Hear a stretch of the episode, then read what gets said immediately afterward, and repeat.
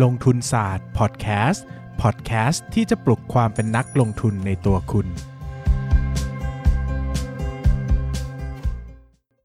สวัสดีครับ ยินดีต้อนรับเข้าสู่รายการลงทุนศาสตร์พอดแคสต์รายการที่จะชวนทุกคนพัฒนาความรู้ด้านการเงินและการลงทุนไปด้วยกันนะครับ ยังเหมือนเดิมนะครับ ขออนุญาตโฆษณาประชาสัมพันธ์ส่วนตัวนิดหนึ่งนะฮะ เพราะว่ายังอยู่ในช่วง pre-order อยู่นะครับ ตอนนี้มีหนังสือออกใหม่ 2 เล่มนะฮะ เล่มแรกชื่อว่าจวบจนสิ้นแสงแดงดาวนะครับ เป็นนวนิยายอิงประวัติศาสตร์ ยุคฆ่าล้างเผ่าพันธุ์เขมรแดงนะครับพูดถึงเรื่องความหวังในการมีชีวิตอยู่นะครับอีกเรื่องหนึ่งคือร้านหนังสือ 24 ชั่วโมงสุดท้ายนะครับพูดถึงร้านหนังสือวิเศษที่ใครกำลังใกล้จะตายเนี่ยแล้วเข้าไปในร้านนี้เนี่ยจะขอพรอะไรก็ได้แล้วจะเป็นความจริงนะครับหนังสือ 2 เล่มนี้เป็นนวนิยายฝีมือของผมเองนะครับพรีออเดอร์วันนี้นะครับจะส่งวันที่ 1 กรกฎาคมนะครับสำหรับใครที่อยากจะอุดหนุนนะครับอยากจะขอบคุณนะแสดงความขอบคุณโอ้ยฟังลงทุนศาสตร์พอดแคสต์มานานมาก อยากจะอุดหนุนหนังสือนะครับเป็นกำลังใจให้นะครับเป็นความฝันของผมเองแหละนะครับผมอยากเป็นนักเขียนเนอะนะครับก็สามารถอุดหนุนกันได้นะครับ ใครฟังใน YouTube นะครับสามารถกดดูใต้ description ได้เลยนะครับ มีช่องทางการสั่งซื้ออยู่นะครับ หรือว่าใครสะดวกเข้าไปที่หน้าเพจ ของลงทุนศาสตร์นะครับ ก็ปักหมุดอยู่ด้านบนเลยนะครับ หรือว่าใคร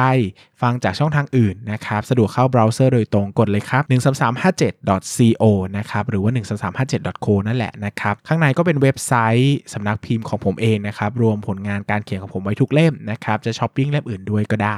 นะครับผมอย่าลืมนะครับฝาก pre-order 2เล่มนี้ด้วยนะครับ วันนี้กลับมาพบกับช่วงมุมมองของผมต่ออุตสาหกรรมนะครับวันนี้ผมก็อยากจะพูดถึงอุตสาหกรรมหนึ่งที่ผมค่อนข้างจะชอบมากๆ เป็นการส่วนตัวนะครับคืออุตสาหกรรมสายการบิน พูดผิด อุตสาหกรรมท่าอากาศยานนะครับ ก็คือสนามบินนั่นแหละนะครับ จริงๆ ธุรกิจสนามบินสำหรับผมเนี่ยเป็นธุรกิจที่ผมชอบมากๆนะครับ เพราะว่ามันมีสิ่งที่เรียกว่า efficient scale นะครับ หรือว่าขนาดมีประสิทธิภาพ ใครสนใจเรื่องนี้นะครับ แนะนำให้ไปอ่านเพิ่มเติมในหนังสือที่ชื่อว่า Why Mode Matter นะครับ หรือว่าหุ้นดีต้องมีปาการนะครับ ซึ่งพูดเรื่องนี้ไว้เยอะมากนะครับ แต่สรุปโดยง่ายนะครับก็คือว่าในพื้นที่หนึ่งๆเนี่ยมันไม่ควรจะมีสนามบินเยอะ มันควรจะมีสนามบินแค่ไม่กี่แห่ง เพราะว่ายิ่งมีสนามบินเยอะเนี่ยมันจะยิ่งไม่สร้างผลกำไรไม่ว่าจะเป็นเจ้าเก่าหรือเจ้าใหม่ ยกตัวอย่างง่าย ๆนะครับ เช่นภูเก็ตอย่างเงี้ยนะครับโอกาสที่จะมีสนามบินแห่งที่2เนี่ยก็เป็นไปได้ยากมากๆนะครับอย่างกรุงเทพเนี่ยเรายังพอเข้าใจได้ว่าจำนวนผู้โดยสารเยอะมากนะครับมีดอนเมืองกับสุวรรณภูมิเนี่ยก็สมเหตุสมผล เพราะว่ามัน over capacity มากๆแล้วนะครับแต่จังหวัดอื่นๆ เช่นภูเก็ตเชียงใหม่เชียงรายนะครับกระบี่อย่างเงี้ย เป็นไปได้ยากมาก ๆ ที่เราจะเห็นหลายสนามบินมาอยู่ร่วมในเขตเดียวกันหรือจังหวัดเดียวกันนะครับ ประเด็นหลักก็มาจากเรื่องของขนาดมีประสิทธิภาพนี่แหละนะครับ เพราะว่าตัว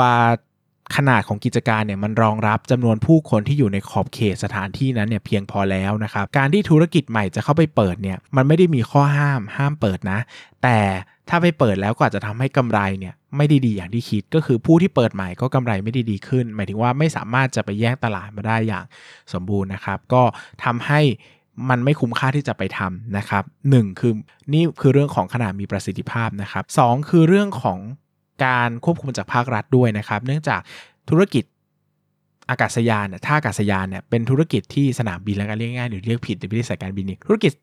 ธุรกิจสนามบินเนี่ยเป็นธุรกิจที่ไม่ได้สามารถเปิดได้อย่างเสรีนะครับต้องมีใบอนุญาตจากภาครัฐนะครับ LT เองเนี่ยก็มีลักษณะเป็นรัฐวิสาหกิจนะครับคือถือหุ้นใหญ่โดยกระทรวงการคลัง ดังนั้นเนี่ยการที่จะมีสนามบินอื่น ๆ มาเป็นคู่แข่งแบบเปิดเผยเนี่ยหรือว่าจะเปิดอิสระให้เอกชนเนี่ยผมว่าเป็นไปได้ยากมาก ยกเว้นนะครับว่าตัวของสนามบินเนี่ยจะไปอยู่ในพื้นที่ที่ตัวของภาครัฐเนี่ยมองว่าไม่ได้ไม่ได้เป็นพื้นที่ที่ น่าสนใจในการจะเข้าไปลงทุนนัก หรือคิดง่ายๆว่ามีโอกาสขาดทุนสูงเนี่ยเขาก็อาจจะไม่ได้เข้าไปทำด้วยตัวเอง เมื่อมีเอกชนอื่นมาขอเนี่ยก็อาจจะเปิดโอกาสให้ แต่ถ้าพูดในเชิง common sense หรือสามัญสำนึกเบื้องต้นแล้วเนี่ยเขาก็ควรจะให้น้ำหนักไปที่ AOT เป็นอันดับแรกนะครับ เพราะว่า AOT เนี่ยถือครองหุ้นใหญ่โดยรัฐวิสาหกิจก็คือกระทรวงการคลังนั่นเองนะครับ ดังนั้นเนี่ยโดยภาพรวมแล้วเนี่ย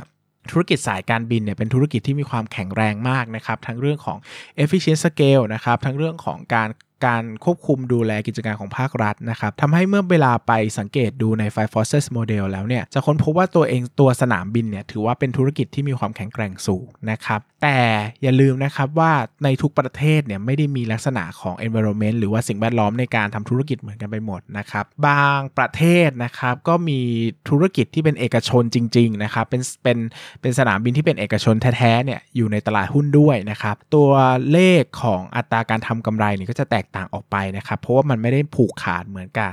เหมือนกับการทำธุรกิจโดยภาครัฐนะครับ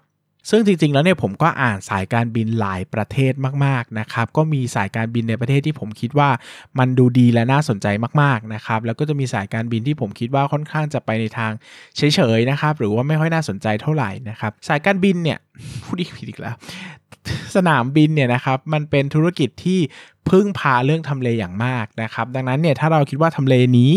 จะเป็นทำเลที่มีการเคลื่อนไหวของฝูงชนมากๆเนี่ยยังไงก็เป็นสิ่งที่น่าลงทุนอยู่แล้วนะครับ ดังนั้นเนี่ยการจะไปลงทุนในสนามบินนะครับ ก็จะต้องดูเรื่องของจะ ปริมาณ traffic ให้ดีนะครับถ้าไปลงทุนในต่างประเทศเนี่ยสิ่งหนึ่งที่เราต้องให้ความสำคัญคือภาคท่องเที่ยวของประเทศนั้นๆ ว่า มีความน่าสนใจแค่ไหน มีความเติบโตดีแค่ไหนนะครับเพราะว่าถ้าเป็นประเทศที่กำลังเติบโตและพัฒนานะครับมีค่าครองชีพต่ำนะครับแล้วก็มีสถานที่ท่องเที่ยวเยอะเนี่ยโอกาสที่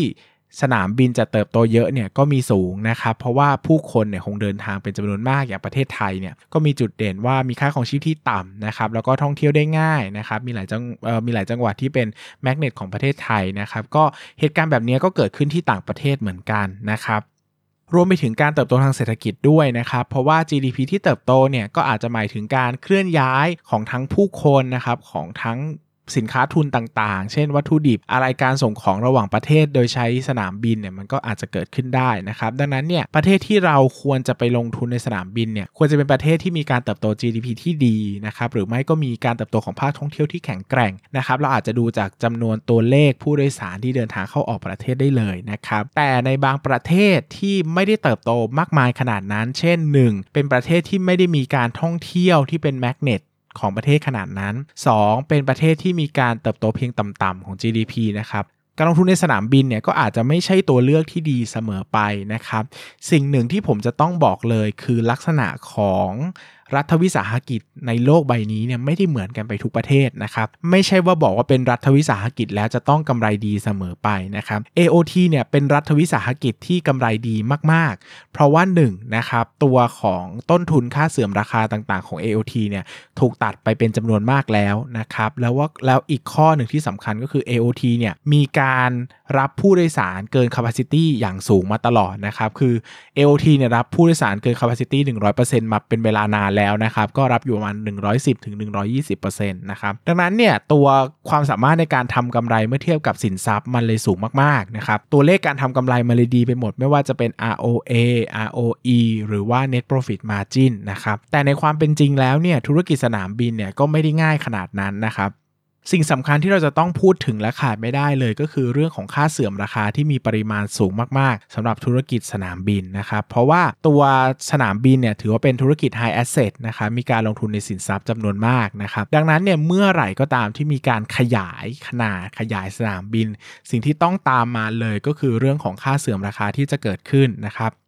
ดังนั้นเมื่อไหร่บอกว่ามีการขยายสนามบินต้องคำนวณค่าเสื่อมราคาที่จะมาโปะก้อนใหม่เสมอว่า มันจะทำร้ายหรือว่า